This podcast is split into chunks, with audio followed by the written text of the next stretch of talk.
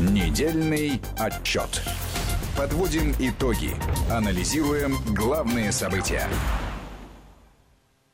шестнадцать часов семь минут в российской столице. В эфире Вести ФМ.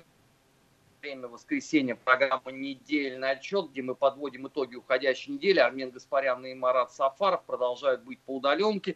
И у нас точно так же по удаленному режиму сегодня в гостях известный российский политолог Дмитрий Абзал. Дмитрий, рад приветствовать. Добрый день. Добрый день. Начать я предлагаю с горячей такой темы. Для недопущения пика по коронавирусу в России россиянам нужно не сорваться на майские праздники. Об этом предостерегла глава Роспотребнадзора Анна Попова. По ее словам, режим самоизоляции дал очень много для снижения темпов, но теперь надо соблюдать требования.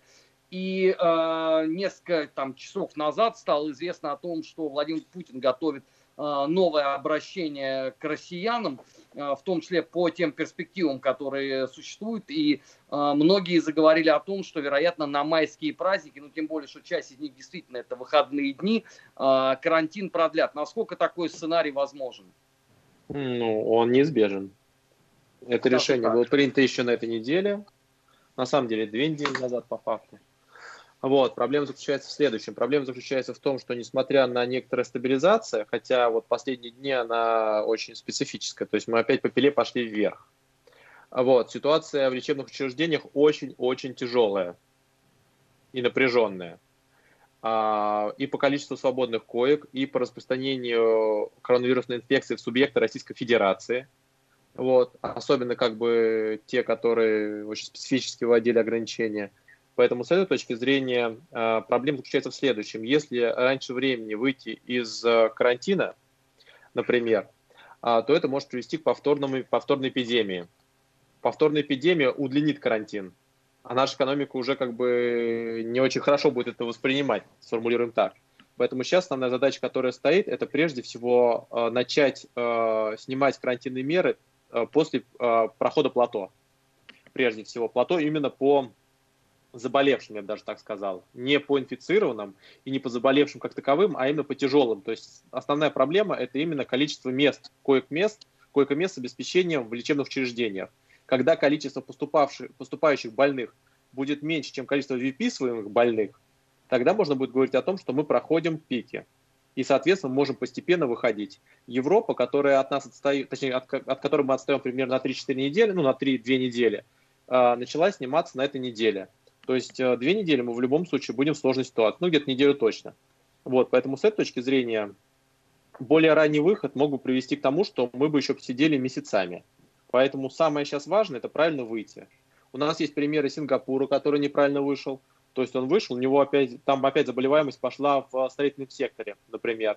Китай, который вышел, а потом, соответственно, получил возвратный трафик из Европейского Союза, э, Союза, соответственно, заболевшими последовательными. Поэтому с этой точки зрения надо выходить постепенно и очень правильно, чтобы опять не свалиться в эпидемию, опять не получить карантинные меры. Это очень важно, потому что граждане Российской Федерации просто очень тяжело будут воспринимать месяцы дополнительного карантина и с точки зрения экономики, и с точки зрения э, психологического составляющего. Поэтому нам сейчас важно не ошибиться. Если мы сделаем слишком ранний выход, мы можем получить длинный, длинный, длинный карантин.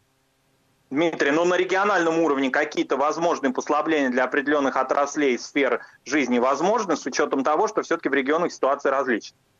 Ну, смотрите, ситуация в субъектах действительно разная, там разная система, разная логистика, и, судя по всему, на следующей неделе будет представлен план выхода постепенный из карантина. На самом деле, план выхода из карантина намного важнее, чем план входа в карантин. Объясню почему. Все страны, которые выходят из карантина, а, например, соответственно, сейчас Италия в какой-то степени, Испания, Германия и целый ряд других стран, им необходимо простроить правильную схему выхода, чтобы не получить, соответственно, заражаемость. Это очень сильно будет зависеть от того, какая у нас уровень антител. То есть, грубо говоря, можем ли мы набивать э, групповой иммунитет. По последним исследованиям, по данным, которые поступают из российских лечебных учреждений, напоминаю, что тест на антитела уже есть, они уже делаются в России. Вот, ай джи джи, ай джи эм. Вот, это антитела долгосрочные, краткосрочные, если так можно выразиться. Вот, у нас есть долгосрочные тела. Так вот, исследования показывают, что в принципе их уровни после э, эпидемии могут составлять примерно двадцать-тридцать процентов. пятнадцать-двадцать процентов. Это все равно очень хороший показатель. Это говорит о том, что мы, в принципе, до, до осени можем набить тот самый групповой иммунитет. С учетом того, что на МЕРСе он держится примерно три-пять лет, ну, примерно там два-три года, возможно, будет действующие антитела держаться. Соответственно, э, ну, как бы, в крайнем случае, до вакцины э, у нас будет время. Вот, поэтому э, с этой точки зрения, э, с учетом того, что есть схема восстановления, необходимо правильно продумать схему выхода в субъектов Российской Федерации. И в, ни в коем случае не э, отрубать э, постоянно функционирующее производство. Ну, например, металлургия, если вы ее просто поставите на карантин, вы ее полгода будете просто запускать. Просто разогревать как бы основной контур, просто как бы заново запускать. Тоже касается как бы сильных производств промышленных, которые как бы очень медленно запускаются. Вот, соответственно, очень медленно тормозятся. То есть вы даже сейчас, если их начнете останавливать, они к концу карантина у вас не остановятся нормально. Вот, поэтому основная задача – это сейчас удержать занятость. Это прежде всего машиностроение, стройкомплекс, судя по всему, послабления будут с мая, с большой долей вероятности Москва и Московская область. Соответственно, автопром получил поддержку. То есть на самом деле в разных субъектах разные будут выходы. Например, Калининград у нас выйдет раньше, потому что он, скорее всего, начал раньше болеть в связи с тем, что у него больше интегрированность в Европейский Союз. Там основная часть э, инфекции переносится именно автотранспортными средствами, а не авиасообщением. Например, Дальний Восток, Приморский край, только сейчас вваливается в, в пиковые значения, ну, то есть как бы выходит, на, так сказать, отстает от центральной России на несколько недель. Вот, и ситуация там достаточно сложная. Поэтому, например, схема, скорее всего, будет следующая. Сначала у нас будут выходить агломерации крупные, которые прежде всего столкнулись с коронавирусной инфекцией. Субъекты Российской Федерации будут выходить позже, особенно крупные миллионники. Но территории, которые удалены или у которых есть особенность логистики, у них будут свои схемы выхода. Скорее всего, эти схемы будут согласованы на следующей неделе. По идее, их должны подготовить главы субъектов Российской Федерации, и они должны быть согласованы на уровне полпредов. Но уже можно сказать то, что в целом ряде регионов вполне возможно в мае мы увидим запуск малого бизнеса. То есть это самый контактный вид. Как показывает практика Европейского Союза, сначала и Юго-Восточной Азии, сначала запускаются малые формы. То есть это а, а, магазины, например, в которых, в которых очень небольшой трафик. Для примера берутся, например, книжные магазины. Ну, большинство людей покупают книжные издания либо в интернете, либо, соответственно, в, в электронном виде, поэтому там трафик не очень большой вообще в мировом понимании. То же самое касается магазинов, например, детской одежды, частично магазинов обуви. То есть это те сегменты, которые можно запустить и посмотреть на них, как трафик новый сказывается на заболеваемости. А, поэтому, например, гипермаркеты или, соответственно, такие массово концентрированные места, как правило, на первых этапах ухода с карантина не запускают. А вот, например, малый бизнес э, с наименьшим контактом, малый и средний бизнес, с небольшим трафиком в качестве, так сказать, первого этапа, он обычно запускается, и вот европейская практика именно такова. Поэтому не представляется, что субъекты будут начинать именно с таких более безопасных форм, а потом постепенно будут наращивать трафик, увеличивая, соответственно, нагрузку и на общественный транспорт, через который происходит основное распространение, и, соответственно, объекты розничной торговли. Речь идет как раз о сверхконцентрированных формах, типа перечисленных гипермаркетах, молах, непродовольственной розницы. Вот. Они будут, конечно, запускаться позднее всего, но и в самую последнюю очередь по схеме выхода запускаются авиасообщения.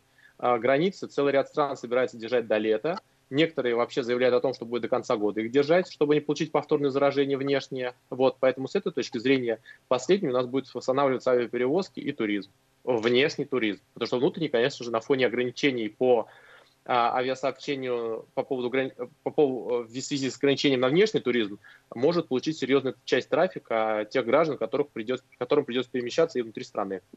Дмитрий, я правильно вас понимаю, что вы, по сути, анонсируете возможное продление вот этой самоизоляции вплоть до одиннадцатого мая? То есть это вот те самые упомянутые вами две недели. Ну, это не я анонсирую, это сегодня анонсируют и без меня. Вот. Просто проблема заключается в следующем, в том, что а, с большой долей вероятности, с учетом того, что майские праздники в целом разгружены как таковые, вот, они не рабочие очень часто являются, вот, пока что схемы переноса никто не, а, не представлял. Поэтому... Соответственно, не сохранить карантин, то фактически оставить майские праздники в плане как бы массовых акций и, соответственно, там массовых выездов куда-либо. К тому же граждане в основном и так, и так уезжают, например, за территорию городских агломераций. Поэтому, в принципе, образ жизни сильно поменяется. Вот. Но в любом случае, исходя из ситуации в здравоохранении, вот то, что сейчас особенно в, Москов, в Москве, Московской области мы видим, вот, в любом случае федеральный центр будет продлять карантины. В принципе, пробные шары запускать уже на этой неделе. Я напоминаю заявление главы Роспотребнадзора Поповой, заявление, соответственно, мэра Москвы на этот счет. То есть на самом деле все прекрасно понимают, что ситуация в здравоохранении очень плохая, ну, очень сложная. Вот. И если сейчас мы получим еще дополнительный уровень заражения на майских праздниках, то мы просто можем скатиться, соответственно, в а, захлебывание. Вот. И в этом случае как бы, а, у нас будут видны меры там, уровня Ухани, а это никто не хочет. Поэтому с этой точки зрения как бы, вариантов особых, честно говоря, нету. То есть можно придумывать схему выхода, но это все равно будет происходить после а, первой недели мая точно. Сегодня была оглашена статистика по продажам у известного одного из интернет-ритейлеров. И там на первом месте мангалы и все прочие принадлежности для шашлыка, угу. которые россияне начали массово закупать в преддверии майских праздников. У меня с этой точки зрения есть серьезное опасение, что если они все побегут массово на природу жарить шашлыки, то все те меры, которые предпринимались на протяжении целого апреля, могут не дать того самого результата. Нет, просто трагедия всей ситуации будет заключаться в следующем. Мы на самом деле очень серьезно как бы надавили на свой образ жизни, как бы ограничили экономику фактически все дружно, вот, ради того, чтобы сорваться в майские праздники. Вот, и опять все это дело обнулить. То есть как бы опять заново начать, опять заново сидеть. Это реально как бы странно. Но вопрос не в этом заключается. Вопрос заключается на самом деле в том, куда конкретно пойдет трафик. Как он будет концентрироваться? Почему это важно? Если человек берет мангал для того, чтобы у себя на даче, например, в летний период в неотапливаемой даче, например, жарить шашлыки, это одна ситуация. Он особо это никуда не распространит. Он на машине выйдет, на машине приедет, соответственно, ну там или на каком-то транспорте, соответственно, поставит себе мангал, будет жарить свои шашлыки то, тем же самым кругом лиц, не расширяя контакты. А другая совсем ситуация, если человек возьмет с этим шашлыками, с этим мангалом и пойдет на, соответственно, положим, в лесной массив или, например, куда-нибудь в, в Серебряный Бор. Вот. Это разные вещи. То есть вопрос контактов на самом деле. Если они не распространяются, если человек просто как бы, ну, решил пожарить шашлыки в рамках той среды, в которой он так находится, это одна ситуация. Если же это как бы пересечение э, социальных контактов, это другая ситуация. Поэтому особый контроль, по идее, должен быть за как бы общественными местами прежде всего. Вот. В первом сценарии риски увеличения не очень высокие, потому что люди, которые, например, выйдут из города, наоборот, как бы не будут сверхконцентрированно распространять инфекцию, тем более, что по последним данным, собственно, она контактная слабо, то есть, грубо говоря, слабо переносится через предметы на поверхности, судя по немецким исследованиям, а в основном, соответственно, именно воздушно-капельно передается, то есть, грубо говоря, от физического контактами. Нахождения рядом людей. Вот. Соответственно, если так, это один сценарий, и он на самом деле достаточно неплохой сценарий. Если же это придет к тому, что люди все вместе дружно шашлыками со всем остальным пойдут как бы в какие-то массовые места скопления, это другая ситуация. И мы можем получить эффект, например, так называемого второго плато, который как бы у нас в мировой практике в принципе произошел. То есть сначала у нас появился Ухань, все подумали, выдохнули, ой, мы все поднялись на плато. А если вы внимательно посмотрите по данным, которые сейчас поступают, например, из ВОЗ или, естественно, тоже Джона Хопкинса, да вообще в мировой практике из разных регуляторов, то мы сейчас же не, не, снизили, не снизили у нас заболеваемость.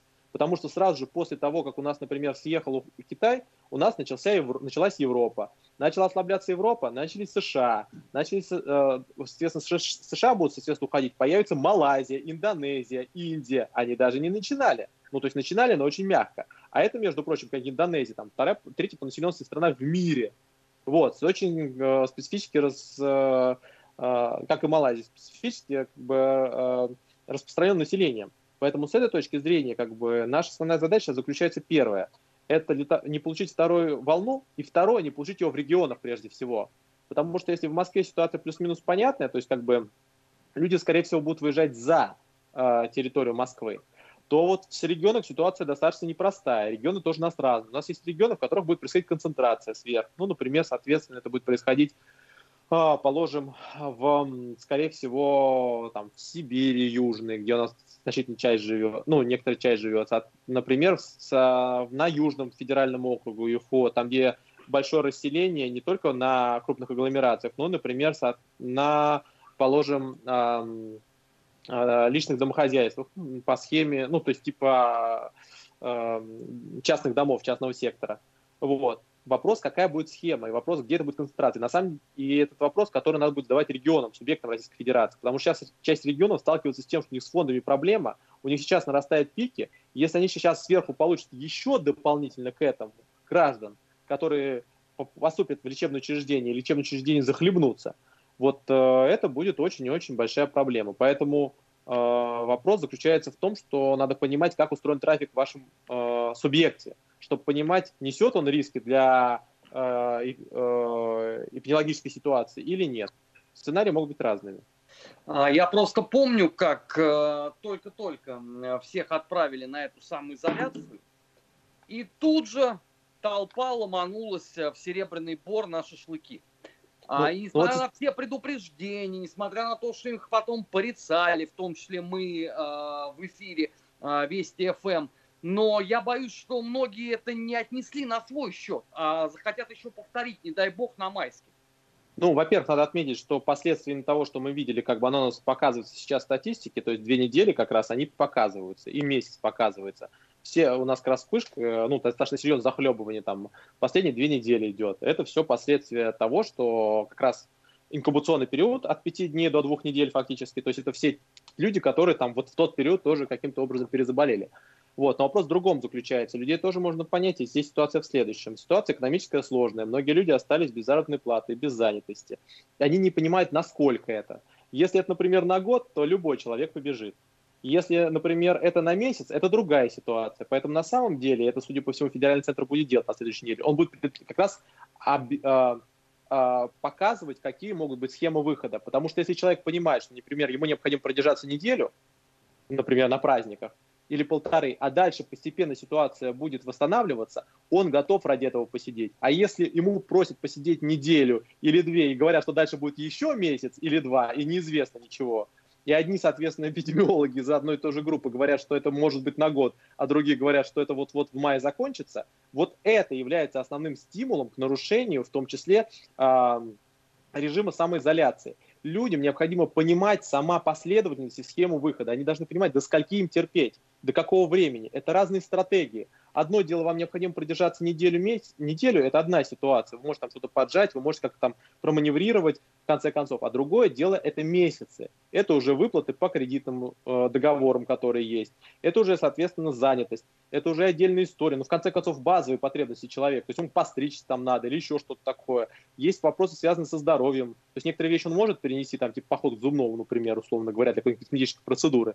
Вот. А некоторые вещи ему переносить там достаточно сложно. Там, например, э, положим, та же самая ситуация с э, сложной в онкологии сейчас складывается. То есть на самом деле э, люди, и это показывает практика и Ухани, и Мадрида, и Милана, и Нью-Йорка, и все что угодно, э, начинают нарушать режим, когда не понимают, э, какие конкретно время, какие кон- какой конкретно график выхода. Если люди понимают график выхода, они более дисциплинированы, они понимают, какие есть показатели, они понимают, как бы, от чего это зависит. То есть неопределенность на самом деле очень часто таскает, толкает людей на улице. А эта неопределенность самое важное, с чем должна, чем должен бороться Кабмин и оперативный штаб в ближайшие две недели. Тем более, что у нас заканчивается апрель, начинается май, и люди должны понимать, что будет в мае. От этого очень многое зависит. Поэтому, вот, насколько я понимаю, на следующей неделе будет как раз попытка обозначить вот эти сроки. В крайнем случае, у нас премьер заплатил план выходов. Вот, и восстановление производства. Это означает о том, что ну, федеральный центр уже сейчас пытается эту какую-то стратегию представить. И с большой долей вероятности они частично будет сказано и в рамках обращения первого лица.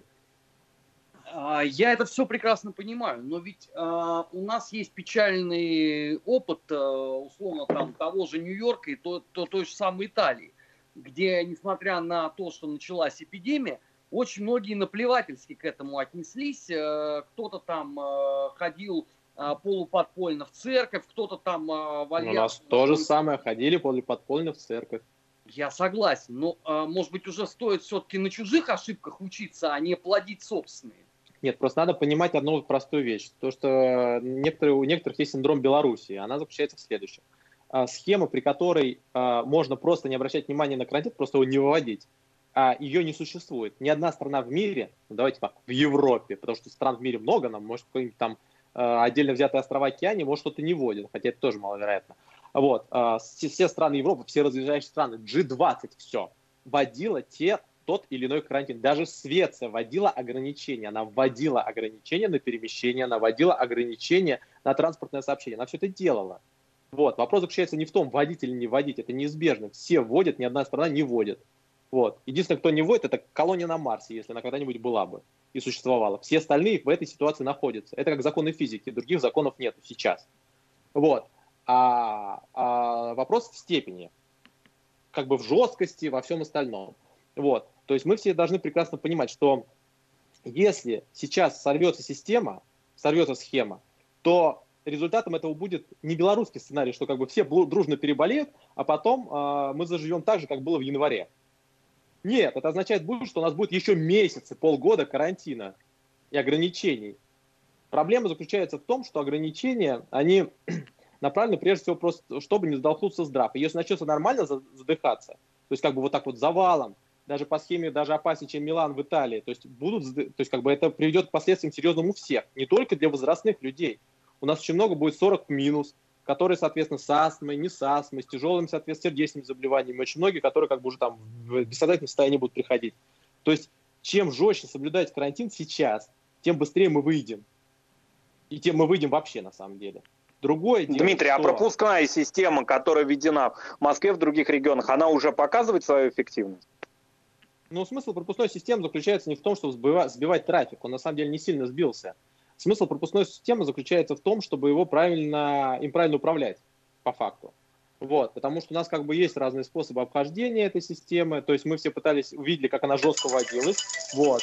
Но э, эффект от этого был не очень серьезный. Поэтому пропускная система, то есть максимальный свой как бы запас, она сделала. То есть сильнее ужесточать ее, как правильно сказал мэр, нельзя. То есть хуже ужесточение – это только военное положение. Вот, поэтому с этой точки зрения, э, если у нас в результате этого будет введена роуминг-система хотя бы в европейской части России, хотя бы в центральном федеральном округе, это будет очень хорошая система, которая позволит правильно управлять трафиком. Я должен вас, к сожалению, прервать сейчас, потому что мы должны уйти на новости, но сразу после выпуска mm. новостей э, продолжим в эфире э, недельного отчета. Недельный отчет. Подводим итоги. Анализируем главные события. шестнадцать часов тридцать четыре минуты в российской столице. Недельный отчет в эфире Вести ФМ. Армен Гаспарян, Марат Сафаров. И у нас сегодня в гостях известный российский политолог Дмитрий Абзал. Дмитрий, я хочу поговорить по поводу нефти, потому что понятно, что подавляющее большинство людей в той или иной степени интересуется этой темой, тем, что происходит. Многие считают, что это вообще чуть ли не катастрофа, и теперь она уже будет все время на такой минимальной отметке находиться. А это будет означать, что хранилища нефти будут переполнены, и как дальше жить, вообще не очень понятно. Это такой вселенский тон, что социальных сетей, что определенных СМИ, в том числе, кстати, на Западе. Ну, ситуация на рынке нефти сложная. Это не просто бумажная ситуация. Вот, потому что у нас реально заполняется хранилище энергоносителей.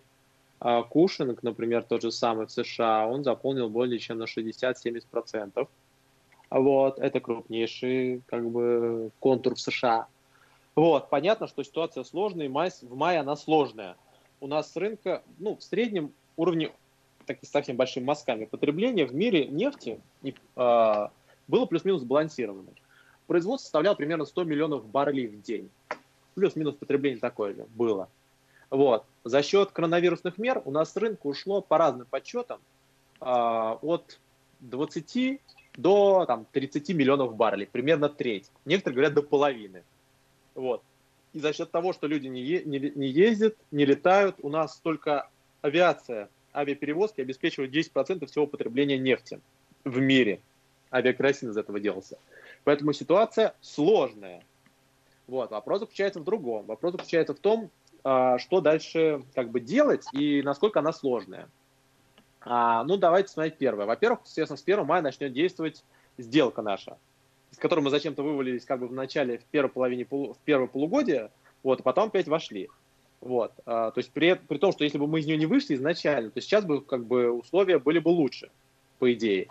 Вот. Но вопрос в другом заключается. А, сделка снимается с рынка, там, смотря от того, что Мексика там собирается делать, ну, там, будем считать, девять миллионов баррелей. Понятно, что это не двадцать, не тридцать.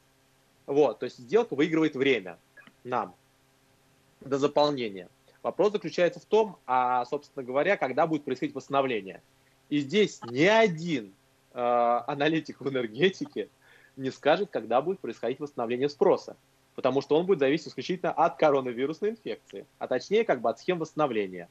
Одно дело, если у вас экономика восстановится, например, в мае, начнет восстанавливаться, сниматься ограничения. Люди начнут перемещаться, использовать бензин, вот, и так далее и тому подобное. Другое дело, что он восстановится через полгода, когда люди будут с этим находиться. У вас эти три треть, э, соответственно, нефти, она у вас будет очень долго не восстанавливаться. Это зависит не от энергетики, не от эффективности производства, не от себестоимости добычи. Это зависит не от э, э, э, нефтедобычи вообще. Это зависит исключительно от коронавирусной инфекции, от того, от того, как страны с ними борются, какие схемы существуют, как она восстанавливается. То есть с точки зрения как бы современной нефти, э, например, э, уровень антител и эффективность антител э, больше влияет на цену на нефть, чем а, все расчеты а, по добыче вместе взяты за последние сорок лет. Это схема, которая упирается не в добычу, она упирается в потребление. Вот. Хорошо, что ну будет... вот в региональном разрезе, допустим, если мы будем смотреть на восстановление Китая, да, учитывая, что у него спрос, э, вернее, спрос на его продукцию, сбыт его продукции, он тоже ограничен в силу кризиса на рынках, но все-таки вот он может какую-то демонстрировать восстановление экономики Китая, демонстрировать какие-то перспективы спроса на нефть? Нет, он может восстановиться, как бы, но, во-первых, Китай потерял э, восемь процентов ВВП плюс-минус. Вот, плюс-минус. Соответственно, даже если он восстановится, он тридцать миллионов не закроет. Даже если он супер-мега-проект, какого-то мега-сооружения в Луну, упирающийся, заявит, как бы он ее не закроет. Есть, э, то есть вот даже если завтра мы все запустимся, вся Российская Федерация запустится дружно, как в январе, мы все начнем работать в таких же ситуациях, там, вот, в таких же объемах, мы все равно обеспечиваем три и восемь миллионов баррелей в день. Мы одни. То есть на самом деле даже наш запуск не захочет, запу, запустит систему. Необходимо, чтобы запустилась Европа, Китай и США, чтобы они этот объем сняли с рынка. Понятно, что в долгосрочной перспективе, то есть сейчас мы недофинансируем добычу, потом, соответственно, когда все будут восстанавливаться, этой добычи будет не хватать, и тогда цены на нефть идут в точку. Это понятно, потому что сейчас на, на бок за, завалится, особенно если давняя ситуация как будет продолжаться, как бы вся добыча в США, потому что у них, соответственно, эти э, перестрахования нефти лежит именно до августа, вот, хеджирование. Соответственно, завалятся все неэффективные месторождения, которые, соответственно, стоят э, себестоимость добычи более сорока долларов за баррель. Вот, это все понимается. То есть, на самом деле, это вот э, та бомба, которая нас закатывается за, на два года вперед и на год вперед. Но вопрос заключается в следующем. На самом деле, самым важным фактором здесь будет являться именно э, э, схема восстановления, насколько нас хватит. Вот у нас базовая схема такая. А для того, чтобы э, э, продержаться несколько лет, у нас есть э, э, фонд национального благосостояния, вот, в отличие, например, от саудитов и от целого ряда других игроков, у которых нет этого маневра нету. Мы дольше всех можем продержаться в этих условиях. Плюс у нас себестоимость добычи на месторождениях, особенно в Западной Сибири, плюс-минус там составляет там, два и девять десятых долларов за баррель. То есть здесь можно держаться, плюс-минус. То есть на самом деле бюджет может быть сбалансирован даже по такой стоимости, которая есть сейчас.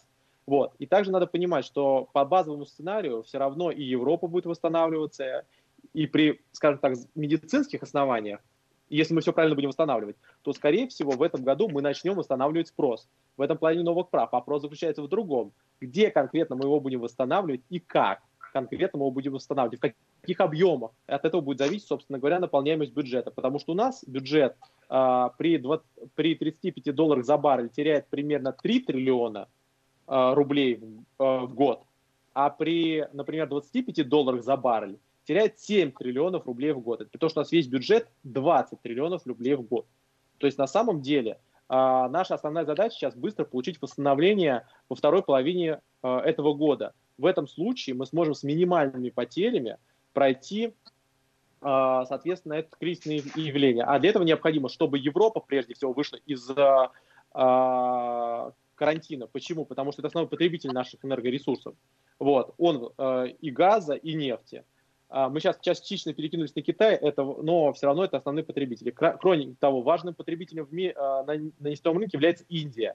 А Индия даже еще нормально не заходила в коронавирусную инфекцию по факту. А там одним из крупнейших нефтеперерабатывающих заводов, между прочим, с нами связаны, типа Роснефти. Вот. Поэтому на самом деле большой вопрос будет, что будет происходить в южном полушарии, соответственно, в летний период, когда часть э, инфекционной нагрузки может сместиться именно туда. Вот. А это там, например, Латинская Америка та же самая. Вот. Поэтому с этой точки зрения, скорее всего, в мае у нас будет просаживание, э, несмотря на сделку. Это факт. Это показывают и фьючерсы, это показывает заполняемость хранилищ. Но вот в июне, скорее всего, будет происходить восстановление. Если Германия, которая сейчас восстанавливается, Италия, Испания, Европейский Союз обратно не скатится в пандемию, а если у них, например, уровень антител пятнадцать-двадцать, то, скорее всего, им удастся набить групповой иммунитет, как и нам. В этом случае э, мы, конечно, потеряем стоимость, но, например, получить тридцать пять-сорок долларов за баррель к концу года мы вполне можем. Тем более, что мы все прекрасно понимаем, что десять процентов с рынка уйдут надолго. Авиаперевозки собираются восстанавливаться в Европейском Союзе, в лучшем случае, в конце э, лета. А по факту, например, Италия уже говорит о том, что до конца года там не собирается ни с кем никуда, никого никуда возить. То есть там, авиаперевозки станут самым как бы, важным фактором, который будет забирать э, нефть с рынка. Но в любом случае, в любом случае, при базовом сценарии, при эффективном восстановлении, особенно с учетом того, что у американцев еще и выборы, которым Трамп будет восстанавливаться форсированным темпом, даже поперек здравоохранения, э, есть такие большие вероятности, что э, спрос на энергоносители во второй половине года будут восстанавливаться. И у нас ситуация с точки зрения экономики и с точки зрения запасов лучшая, потому что мы, в отличие от американцев, к этому времени завалимся, и у нас будет как бы маневр за счет э, э, фонда национального благосостояния, а потом, когда экономика начнет нормально восстанавливаться, на ры- с рынка уйдет уже большое количество нефти, потому что сейчас не профинансирована добыча, а, а, соответственно, в следующем году это значит не будет готовой нефти. Плюс ко всему, американским компаниям, которые пойдут в банкротство, например, по а, сланцевой добыче, будет очень сложно восстанавливаться после августа. Поэтому с этой точки зрения сейчас тот, кто лучше всего досидит эту проблемную ситуацию, получит самую большую долю рынка, когда система будет восстанавливаться и может даже улучшить свои позиции. Поэтому если мы правильно будем сейчас бороться за рынок нефти, не делать бестолковые заявления раньше времени, вот, то мы на самом деле можем очень серьезно укрепить свои позиции, потому что у нас запас прочности больше, чем у целого ряда стран. Я же не говорю там про Венесуэлу какую-нибудь, Иран, который вообще ситуация очень сложная, там Ирак, положим, даже та же самая Нигерия, Алжир, они все равно находятся в очень сложной ситуации, в худшей ситуации, чем мы. Поэтому с этой точки зрения нам надо просто правильно перетерпеть и потом правильно выходить на рынки. Но основной залог нашего успеха – это восстановление Европейского Союза и в меньшей степени США. На этой неделе, когда американские фьючерсы дабл ю ти ай ушли в минус и дошли до отметки минус тридцать семь долларов, и последовало заявление представителей Королевского дома Саудовской Аравии, что они теперь бросят все силы на то, чтобы спасти нефть, потому что их тоже это не сильно устраивает, разумеется. Многие восприняли это вот как мгновенную панацею, что условно там в ближайшие полторы недели все вернется в нормальное состояние.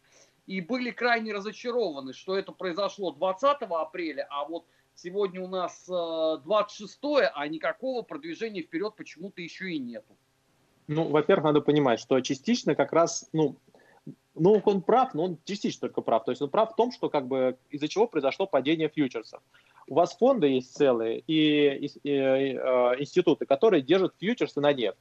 Они держат этот майский фьючерс на нефть. Вот, им необходимо было от него продавать, его продавать. То есть что такое майский фьючерс на нефть? Это э, договор поставки в мае, в принципе. Вот, и они, естественно, продали майские фьючерсы, скинув их просто, вот, даже за отрицательную загнав. Вот, и купили июньские фьючерсы. То есть, как бы, фактически фиксируя убытки. Это спекулятивная составляющая, но она отражает реально частично, частично отражает ситуацию на рынке, связанную с переполненными мощностей. Саудиты, которые сами развязали эту аналитическую войну, это они демпингуют сейчас на рынке. То есть у нас вроде бы сделка с первого мая, а саудиты все еще предлагают скидку к поставке своей нефти в Европу. То есть они наш рынок пытаются сейчас забрать.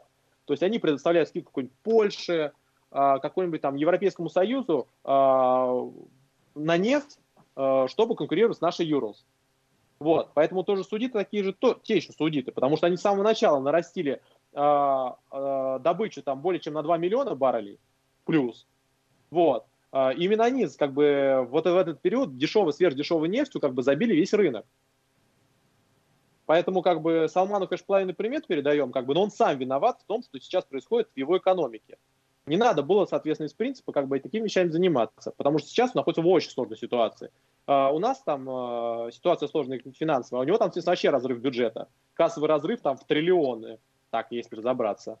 Вот, поэтому э, это очень большая сложная проблема. Понятно, что э, э, в принципе производители могут договориться и сдержать цены на нефть.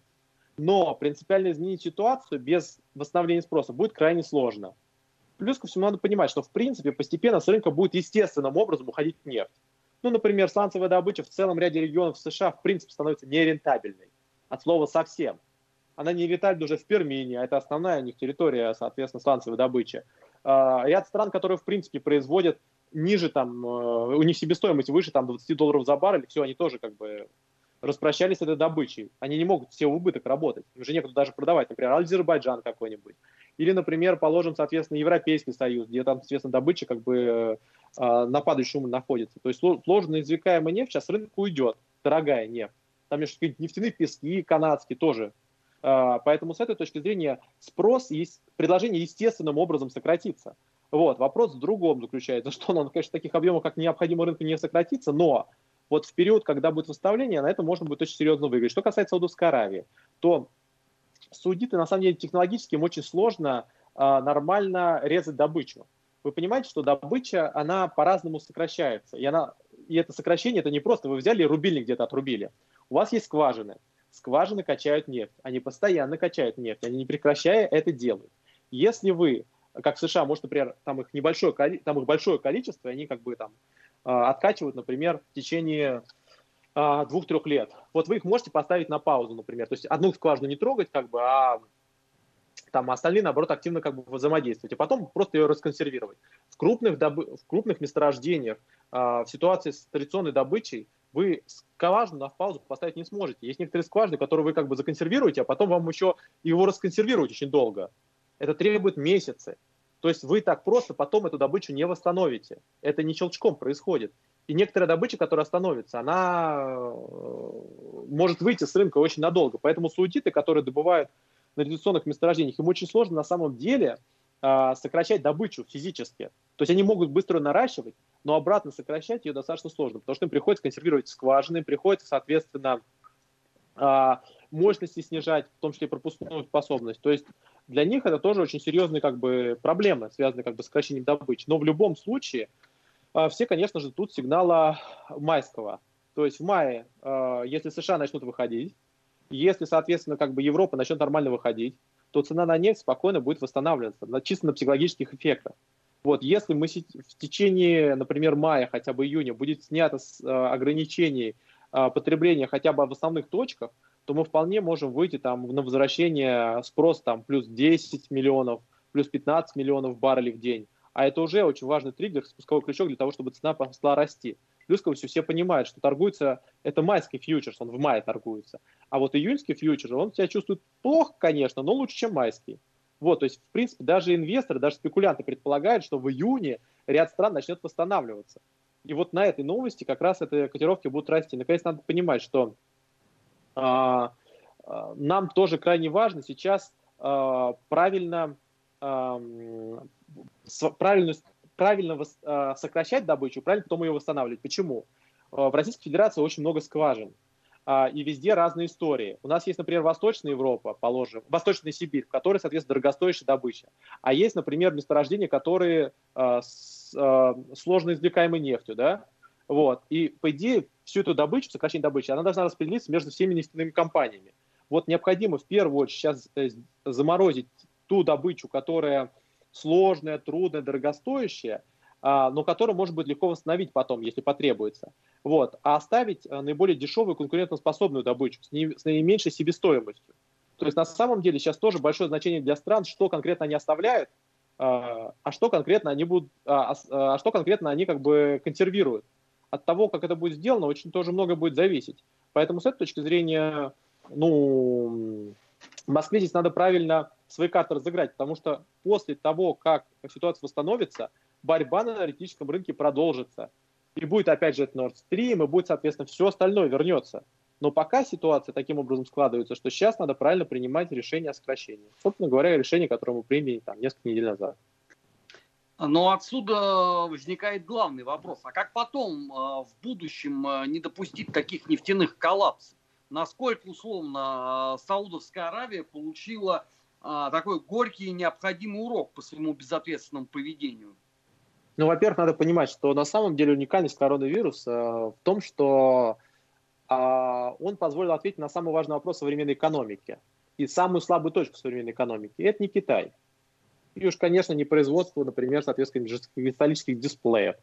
И, конечно же, соответственно, вопросы, связанные с энергоносителями как таковыми. Вопрос современной экономики, самый интересный, на который мы получили ответ, и, может быть, мы получили ответ впервые за тысячелетия существования. Вот, и, скорее всего, в ближайшие тысячелетия тоже не получим ответ на этот вопрос. А что будет, если экономики всех стран перестанут потреблять? На несколько недель. У нас сейчас большая часть граждан России, граждан в мире находится в тех или иных ограничительных мерах. Ни в одной ситуации мы никогда не видели, даже во время войн на самом деле, такого серьезного ограничения потребления в современном мире. То есть что будет, если этот, э, объемы будут таким образом сокращаться? Такого не было никогда. И это очень сложно спрогнозировать.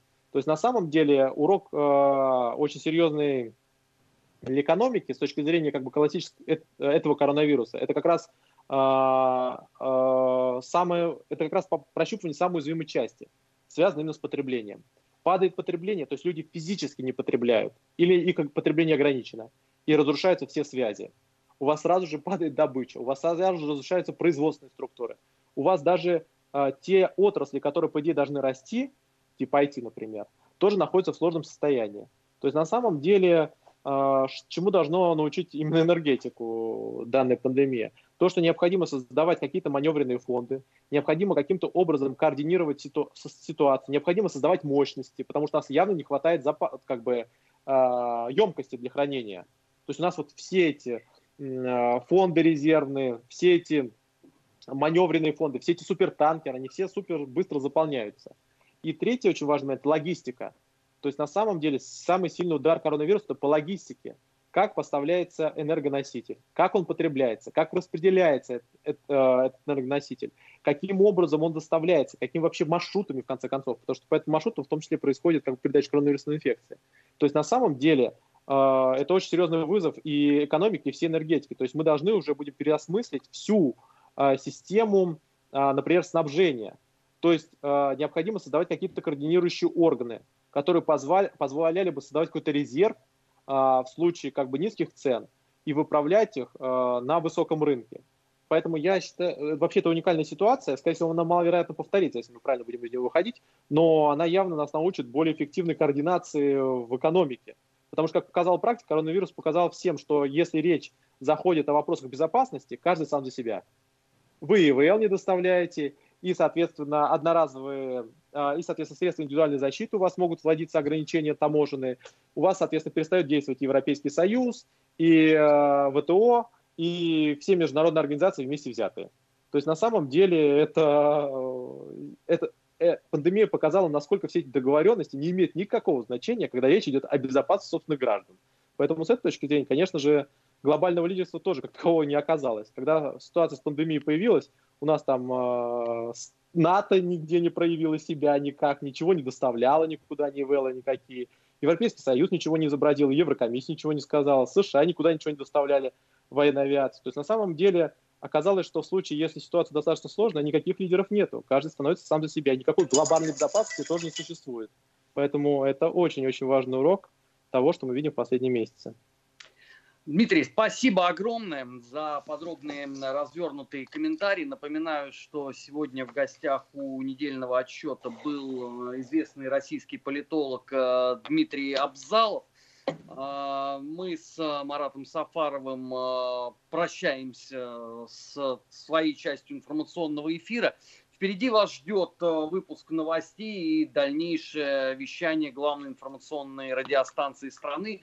Не переключайтесь на Вести ФМ, всегда интересно. И, конечно, еще раз говорю, соблюдайте, пожалуйста, все необходимые правила по противодействию коронавирусу. Это полезно. Всех благ вам, друзья. Спасибо. До свидания. Недельный отчет. Подводим итоги. Анализируем главные события.